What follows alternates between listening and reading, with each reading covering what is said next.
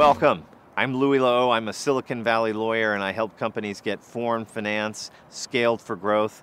Uh, most of my clients are technology or life sciences companies. And welcome to my new video blog YouTube channel on Ask a Silicon Valley Lawyer.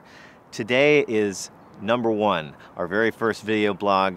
Uh, please subscribe to the channel. Uh, please feel free to add comments or experiences in, in, the, uh, in the areas below, and we'll have a great time sharing information uh, and getting to know each other.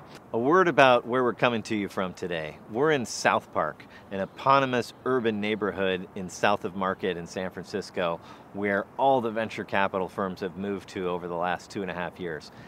As recently as five years ago, all the VCs were on Sand Hill Road in Menlo Park. Today, they're all in South Park in San Francisco.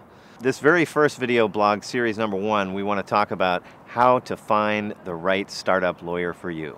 Choosing the right lawyer for you is one of the most important decisions that you can make as a startup entrepreneur or as the CEO of a scaling technology or life science business.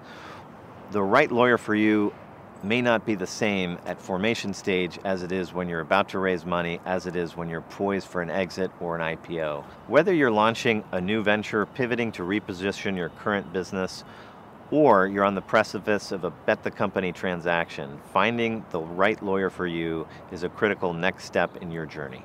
Sometimes the best lawyer is the person you've known for years, the person you trust, the person that answers your calls at, on Saturday night at midnight, um, sometimes, however, it's somebody that's referred to you by a trusted business partner who has the specific skills and expertise you need for that specific situation.